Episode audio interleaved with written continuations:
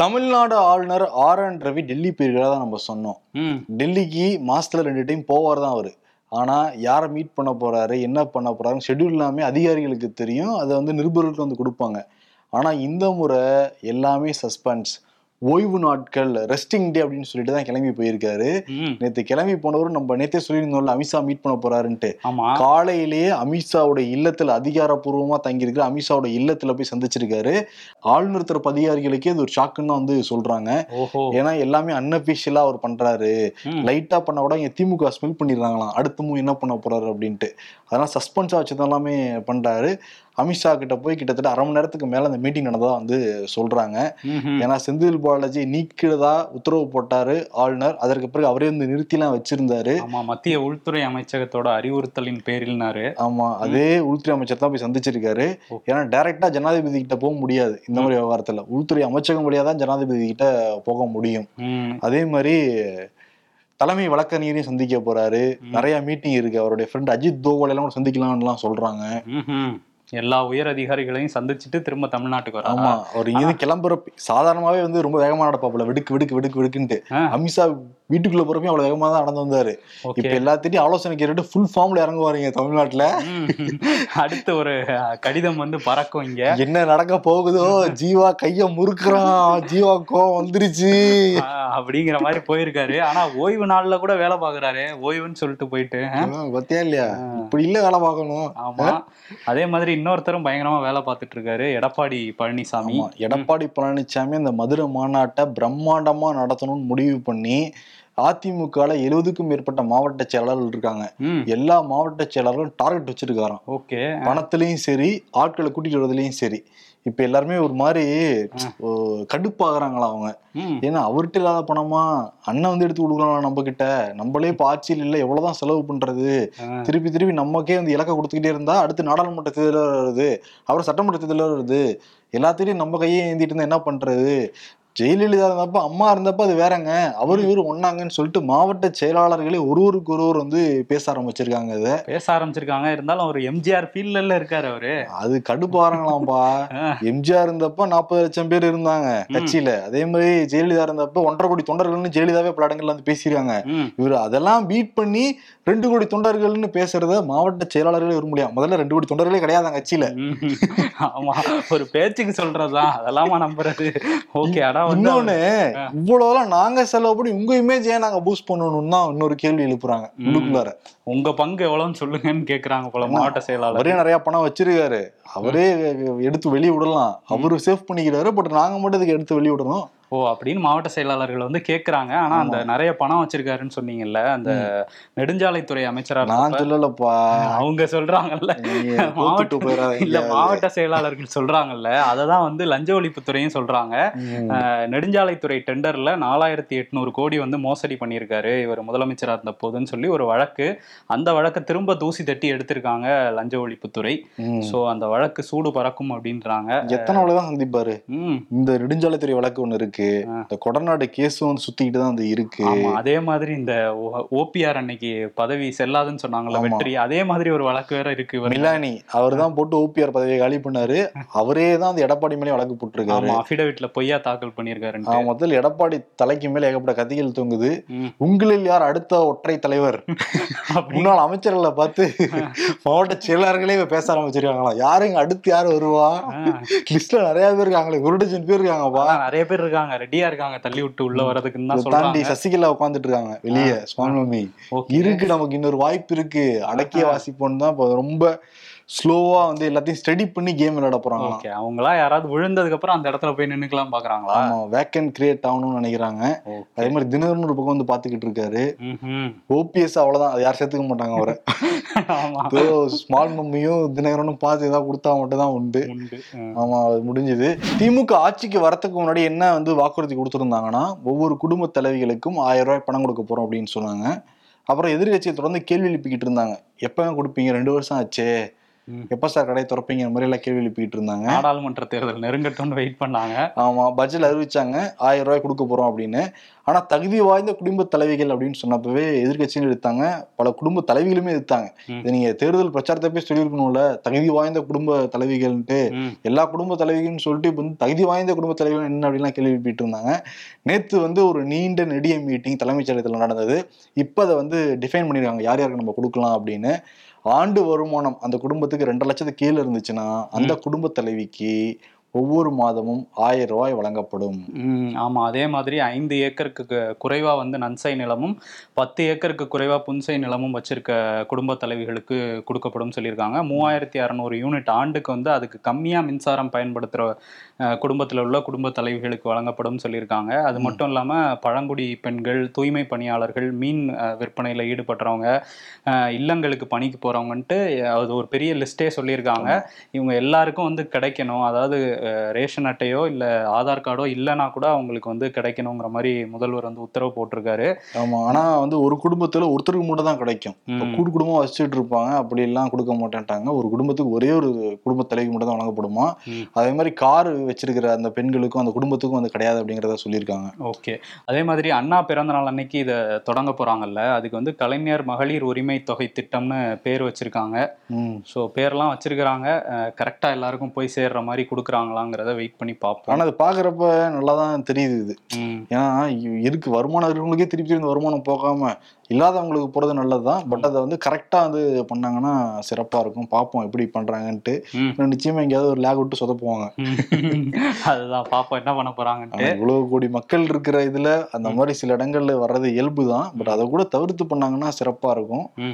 அதே மாதிரி மெரினால வந்து கலைஞருக்கு நினைவாக பேனா சிலை வைக்க போறோம் அப்படின்னு சொல்லியிருந்தாங்கல்ல. சீமான் வந்து அந்த கருத்து கூட்டத்திலேயே போய் வந்து அதெல்லாம் வைக்க விட மாட்டோம், அடிச்சு நொறுக்குவோம் அப்படின்லாம் சொல்லியிருந்தாரு. எங்களை மீறி ஏதாவது வச்சிருவாங்களா அப்படின்லாம் பேசிக்கிட்டு இருந்தாரு. இன்னைக்கு காலையில அண்ணன் என்ன சொல்றாருன்னா, அவங்க வைக்கட்டும், நாங்க ஆட்சிக்கு வந்து அகற்றப்படும். ஆஹா, ஏதோ சரி, அதான் அகற்றிடுவார். அதிகாரம் வந்து நம்ம கைக்கு வந்துருச்சுன்னா அரை மணி நேரத்துல மணிப்பூர் கலவரத்தை அடைக்கிறோம்னாரு. சோ இது ஒரு கால் மணி நேரத்துல பண்ணிடுவாரு நினைக்கிறேன். மெரினால எல்லாமே ஆட்சிக்கு வந்தால் வந்தால்ட்டு ஆமா என்ன பேசுறாங்க. நம்பிக்கையை பாராட்டணும், கண்டிப்பா பாராட்டிதான் ஆனோம். ஆமா, இந்த மதுரைக்காரங்க யாருமே கிளி வளர்த்தாதீங்க நம்ம சொல்லியிருந்தோம்ல. சென்னையில் இருக்கிற நம்ம நேயர் ஒருத்தர் வந்து சென்னையில நம்மளும் ஏன் வளர்த்த வேணாமேன்னு சொல்லிட்டு வனத்துறையிட்ட காலங்காத்தால போய் கொடுத்துருக்காராம். வனத்துறை வாங்க மாட்டேன்னு சொல்லிட்டாங்களாம். உடனே ஏன் வாங்கியிருப்பாங்களே அப்படின்னு சந்தேகமா கேட்டேன். ஏன்னா அது வெட்டுக்கிளியே அப்படின்னு சிரிக்கிறாருப்பா. ஆஹா, மதுரை முத்து தானா இருப்பாரோ. இப்படிலாம் முன்னா என்னதான் பண்றது. அப்ப சரி ஓகே, அந்த காமெடி எல்லாம் ஒதுக்கி வச்சுட்டு ஒரு சீரியஸான நியூஸ் வருவோம். சென்னையில் இனிமேல் செல்ல பிராணிகள் நீங்க வந்து வளர்த்தணும்னா மாநகராட்சிக்கிட்ட அனுமதி வாங்கியிருக்கணும். அதுக்கான லிங்க் நம்ம வந்து இப்போ பேசிக்கிட்டு இருப்போ கீழே வந்து போய்கிட்டு இருக்கோம். இந்த லிங்க்ல போய் ரிஜிஸ்டர் பண்ணணும். அந்த ரிஜிஸ்டர் பண்ணுறதுக்கு ஐம்பது ரூபா நீங்கள் வந்து பணம் கட்டணும். பணம் கட்டணும், உங்களுடைய மொபைல் எண், அப்புறம் அந்த செல்லப்பிராணியோடைய ஃபோட்டோ எல்லாத்தையும் அப்லோட் பண்ணிவிடணும். அங்கே இருக்கிற இந்த மண்டல கால்நடைத்துறை அதிகாரிகள் வந்து அப்ரூவ் பண்ணுவாங்க. ஓகே, அப்படி நடவடிக்கை எடுக்கப்படுங்கிறதே மாநகராட்சி சொல்லியிருக்காங்க. அதனால சென்னையில் யார் யாரெல்லாம் பிராணிகள் வளர்த்துறீங்களோ, செல்ல பிராணிகள் வளர்த்துறீங்களோ உடனே ரிஜிஸ்டர் பண்ணிடுங்க. ம், ஓகே, பண்ணிக்கோங்க. அதே மாதிரி இன்னொரு சோகமான செய்தி சென்னையில். சில நாட்களுக்கு முன்பா முன்னாடி வந்து அந்த பறக்கும் ரயில் இருக்குல்ல, அதில் வந்து இந்திரா நகர் ரயில்வே ஸ்டேஷன் கிட்ட ஒரு மாணவி வந்து பயணித்து போயிட்டு இருந்தாங்க. பிரீத்திங்கிற மாணவி. அவங்ககிட்ட இருந்து செல்ஃபோனை பறிக்கிறதுக்கு ரெண்டு பேர் ட்ரை பண்ணியிருக்காங்க. பறிச்சுட்டு அவங்க ஓடிட்டாங்க. அதில் தடுமாறி கீழே விழுந்து அவங்க தலையில் அடிபட்டு இருந்தது. சிகிச்சை எடுத்துகிட்டு இருந்தாங்க. இன்றைக்கி வந்து அந்த மாணவி வந்து உயிரிழந்துட்டாங்க. இந்த வழக்கில் விக்னேஷ் மணிமாறன் அந்த செல்ஃபோனை ப பறிச்சுட்டு ஓடினானுங்களா, அவங்க ரெண்டு பேரையும் வந்து கைது பண்ணியிருக்கு காவல்துறை. ஆமா, அந்த பெண்ணுடைய அண்ணன் வந்து பேசுறப்ப ரொம்ப ரொம்ப ரொம்ப துக்கம் தான் அவர் தொண்டை அடைச்சது. ஏன்னா அவர் என்ன சொல்றாரு, என் தங்கச்சி கீழே விழுந்து கிடந்தாங்க, யாருமே உதவி கூட பண்ண முன் வரல, ரத்த வெள்ளத்துல கிடந்தாங்க அப்படின்லாம் பேசுறப்பவே ரொம்ப ஒரு ஷாக்கிங்கா தான் இருந்தது. யாருமே ஹெல் ஹெல்ப் பண்ண கூட முன் வரலையாங்கிற கேள்விதான் எழுந்தது. அதே மாதிரி இன்னொரு சோகமான ஒரு செய்தி என்னன்னா, நவீன் அப்படிங்கிற பரங்கிமலையை சேர்ந்த ஒருத்தன் இவன் என்ன பண்ணியிருக்கான், நந்தம் நந்தம்பாக்கம்லேருந்து வர ஒரு பொண்ணை போய் லவ் பண்ணுறேன் லவ் பண்ணுறேன்னு டார்ச்சர் வந்து பண்ணியிருக்கான். அந்த பொண்ணு வந்து ஒத்துக்காததுனால மூணு இடங்கள் அருவாள் எடுத்து வந்து வெட்டியிருக்கான். அங்கே இருக்கிற பொதுமக்கள்லாம் அவனை வந்து பிடிக்க ட்ரை பண்ணியிருக்காங்க. பட் எஸ்கேப் ஆகியிருக்கான். உடனே காவல்துறையிட்ட சொல்லி காவல்துறை துரத்தி அவனை வந்து மூணு கிலோமீட்டர் தூரம் துரத்தி போய் அவனை வந்து நவீன் வந்து பிடிச்சிருக்காங்க.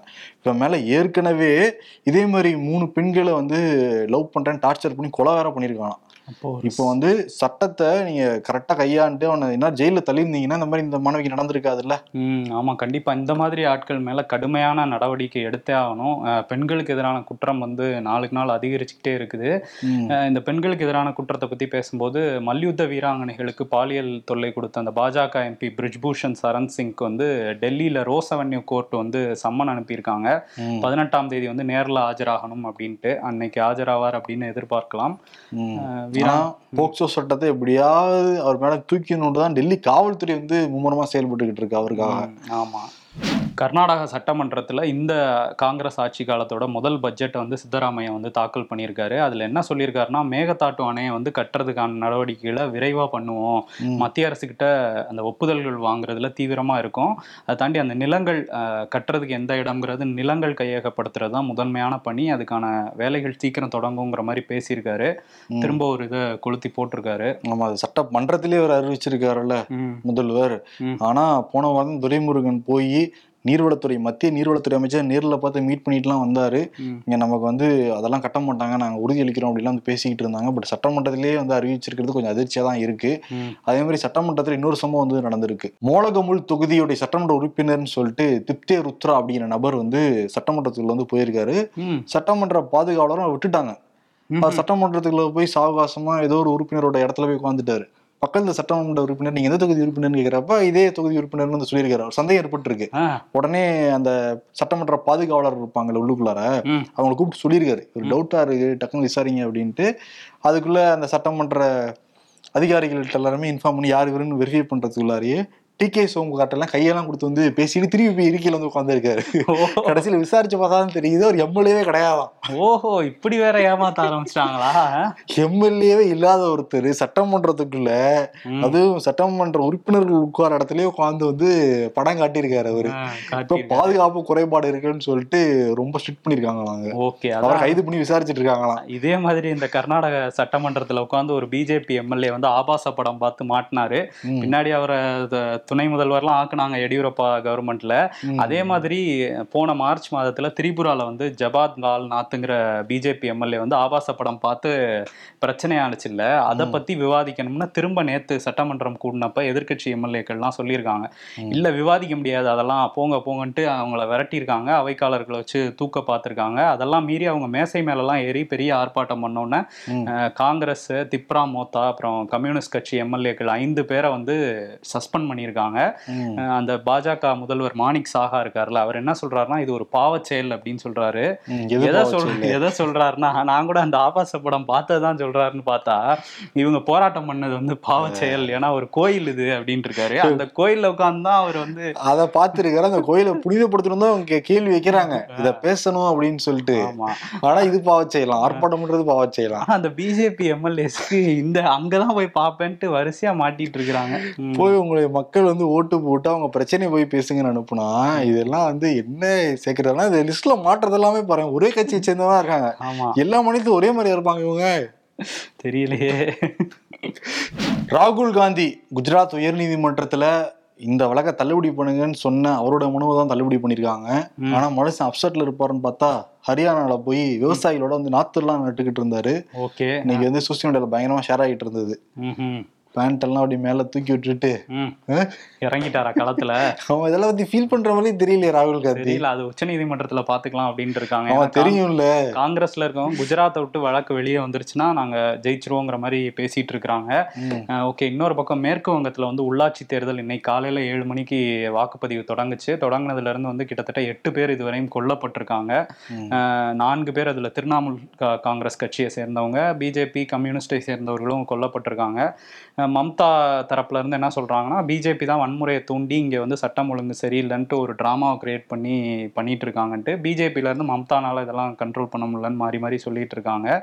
இன்னொரு இடத்துல வந்து கண்ட்ரோல் பண்ண முடியாத வன்முறை வந்து மணிப்பூர்ல நடந்துட்டு இருக்கு. அங்க வந்து நேத்து அந்த பிஷ்ணுபூர் மாவட்டத்துல வந்து நான்கு பேர் வந்து கொல்லப்பட்டிருக்காங்க. அதுல ஒரு போலீஸ் அதிகாரியும் ஒருவர், இந்த வார வயசு ஒரு சிறுமியும் கொல்லப்பட்டிருக்காங்க அந்த இதுல. ஆமா, அவங்களும் கொல்லப்பட்டிருக்காங்க. அது கட்டுப்படுத்த முடியாம தினசரி கொலைகள் வந்து நடந்துகிட்டே தான் இருக்கு. டெய்லி ஒரு நாலஞ்சு பேர் மணிப்பூர்ல இறந்துட்டே தான் வந்திருக்காங்க. இந்த அரசு வந்து அதை பார்க்கவே இல்லை. ஆனா வந்து பழி வாங்குறதுல மட்டும் கரெக்டா இருக்காங்கன்னு சொல்லிட்டு எதிர்கட்சிகள் சொல்லிட்டு இருக்காங்க. அரவிந்த் கெஜ்ரிவால் என்ன சொல்றாருன்னா, மணீஷ் சிசோடியாவோட சொத்துக்கெல்லாம் முடக்கிட்டாங்களாம் அப்போ. ஆமாம், அந்த மதுபான கொள்கை வழக்கில் மணீஷ் சிசோடியாவோட சொத்தை வந்து அமலாக்கத்துறை முடக்கியிருக்காங்க. அதுக்கு அரவிந்த் கெஜ்ரிவால் என்ன சொல்கிறாருன்னா, ஐம்பத்தி ரெண்டு கோடின்னு சொல்கிறாங்க இவங்க. ஒரு இப்போ இடி வந்து நாடகம் நடத்துது, அவரோட சொத்து எண்பத்தோரு லட்சம் தான், அதுவும் வந்து மதுபான கொள்கையெல்லாம் அமல்படுத்துறதுக்கு முன்னாடி அவர் சேர்த்த சொத்தை தான் முடக்கியிருக்காங்க அப்படின்னு சொல்லியிருக்காரு. யாருமே நினச்சி பார்த்துருக்க மாட்டோம், இந்தியா மாதிரி ஒரு பெரிய நாடுக்கு ஓப்பனாக போய் சொல்லி ஒரு எதிர்கட்சிகளை பழி வாங்குற ஒரு பிரதமர் கிடைப்பாரு அப்படிங்கிறத வந்து அவர் சொல்றாரு. ஆனா நம்ம வெரிஃபை பண்ணி பார்த்ததுல அந்த ஐம்பத்தி ரெண்டு கோடிங்கிறது அஞ்சு பேரோட சேர்த்து, மணீஷ் சிசோடியா அவர் மட்டும் எண்பத்தோரு லட்சம் தான் முடக்கியிருக்காங்க அமலாக்கத்துறை. ஓகே, அப்படி இருக்கட்டும். இன்னொரு பக்கம் அந்த மத்திய பிரதேசத்துல நடந்த அந்த ஒரு கொடூரமான சம்பவம் இருக்குல்ல, யாரும் அவ்வளவு சீக்கிரம் மறந்திருக்க முடியாது. பிரவேஷ் சுக்லா அப்படின்னு சொல்ற வக்ரம் மனம் கொண்ட ஒரு நபர் வந்து ஒரு பழங்குடி சமூகத்தை சேர்ந்த ஒரு இளைஞர் மேலே வந்து சிறுநீர் வந்து கழிச்சிருந்தாரு. தேசத்தையே உலுக்கி எடுத்தது அந்த வீடியோ. அப்புறம் சௌஹான் போய் அவருடைய காலெல்லாம் வந்து கழுவி விட்டுக்கிட்டு இருந்தார் சிவராஜ் சிங் சௌஹான். இப்போ என்ன பண்ணியிருக்காங்க, அவருக்கு ஆறு லட்ச ரூபா பணம் வேற வந்து கொடுத்துருக்காங்க. அரசாங்க நிதியிலிருந்து, அந்த சித்திக்கு மாவட்ட நிதியிலேருந்து ஆறு லட்ச ரூபா பணம் மட்டும் கொடுத்து கொடுத்துருக்காங்க. அதில் ஒன்றரை லட்ச ரூபா நீங்கள் வீடெல்லாம் கட்டிக்கோங்க, இடிஞ்சு போன வீடெல்லாம் கட்டிக்கோங்கன்னு சொல்லி கொடுத்தவங்க என்ன சொன்னாங்கன்னு தெரில. இப்போ பிரவேஷ் சுக்லாவை விடுவிச்சிருக்கேன்னு சொல்லிட்டு அந்த பாதிக்கப்பட்ட நபரே வந்து பேட்டிலாம் கொடுக்குறாரு. என்ன சொல்றாரு, எங்க கிராமத்திலே ஒரு பண்டிட், அவரு பிரவேஷ் சுக்லா ஒரு பண்டிட்டான், அவர் வந்து விடுவிச்சிருங்க நானே சொல்றேன் அப்படின்னு சொல்றாரு. இது வந்து பெருந்தன்மையா எடுத்துக்கிறதா, இல்ல யாராவது மிரட்டுனாங்கிறதுக்காக அவர் இப்படி சொல்றாரா, இல்ல இவ்வளவு பணம் வந்துருச்சுன்னு சொல்லிட்டு இப்படி மாத்தி சொல்றாரா அப்படிங்கிறது தெரியல. சிவராஜ் சிங் சௌகான் கால்லாம் கழுவி விட்டார்ல, அந்த நாடகத்துக்கு பின்னணியில இதுதான் இருக்கு போல. அவங்க சொல்லிதான் இந்த மாதிரி சொல்ல வச்சிருக்காங்கன்னு. ஆனா ரொம்ப கடுமையான தண்டனை கொடுக்கணும். ஆக்சுவலி அவர் ஸ்டேட்மெண்ட்டை படிக்கிறப்ப அவர் மேலதான் ஒரு பரிதாபம் தான் ஏற்படுது நமக்கு. கண்டிப்பா எந்த அளவுக்கு அவங்களுடைய அந்த இதெல்லாமே முடக்கி வச்சிருக்காங்கிறது, அந்த நாலேஜே வளர விடாம, இதை பற்றி தெரிஞ்சுக்க விடாமல், ஒரு அடக்குமுறையிலே அந்த மக்களை வச்சுருக்கிறதுனால தான் அவங்க வந்து இப்படிலாம் பேசுகிறாங்க, வந்து பேச வச்சுருக்காங்க. ஆமாம்.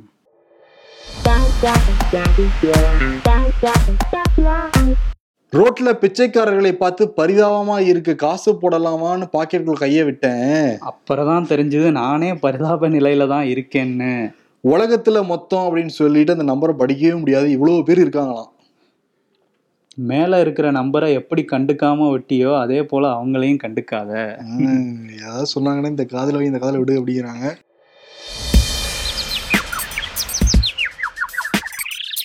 டீச்சர் இந்த பையன் என்ன கிள்றான், டெல்லி புறப்பட்டார் கவர்னர், கம்ப்ளைண்ட் பண்ண போயிருக்காரா.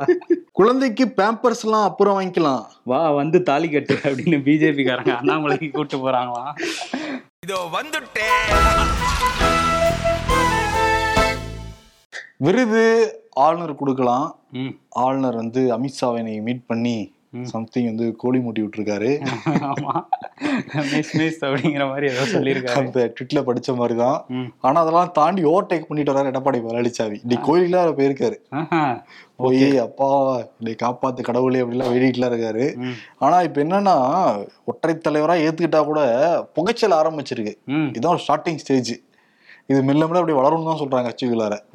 இவரோட இமேஜ் டெவலப் பண்றதுக்கு நாங்க எங்க சொந்த காசை வெளியெடுத்து விடணும் அப்படின்னு நினைக்க ஆரம்பிச்சிருக்காங்க. எடப்பாடி பழனிசாமி ஒன்னும் ஜெயலலிதாவுக்கும் எம்ஜிஆருக்கும் நிகரான ஒரு இல்லைங்கிறதே கட்சிக்குள்ள பேச ஆரம்பிச்சிருக்காங்க. சரி, அதனால வந்து இன்னொரு பக்கம் வழக்குகள் வேற இருக்கு, பல வழக்குகள் இருக்கு. ஆமா, எந்த பக்கம் திரும்பினாலும் சந்தா இருக்கு, பாதாள கிணறா இருக்கு அவருக்கு. அந்த பக்கம் பாதாள கிணறு அப்படிங்கிற மாதிரி தான் இருக்கு அவருக்கு, எந்த பக்கம் திரும்பினாலும். அதே விருதா கொடுத்துடலாம், அந்த பக்கம் பாதாள கிணறு பாதாள கிணறு அப்படின்னு சொல்லிட்டு விடைபெற. நன்றி, வணக்கம். நாளை கருத்து பகுதிக்கு நிச்சயம் வந்து பாருங்க, மிஸ் பண்ணிடாதீங்க. ஒரு நேர் செம்மையான வீடியோ எடுத்து அனுப்பிச்சிருந்தார். ஓகே, அது வருது நாளைக்கு. ஆமா, தேங்க்யூ ஸோ மச். நன்றி.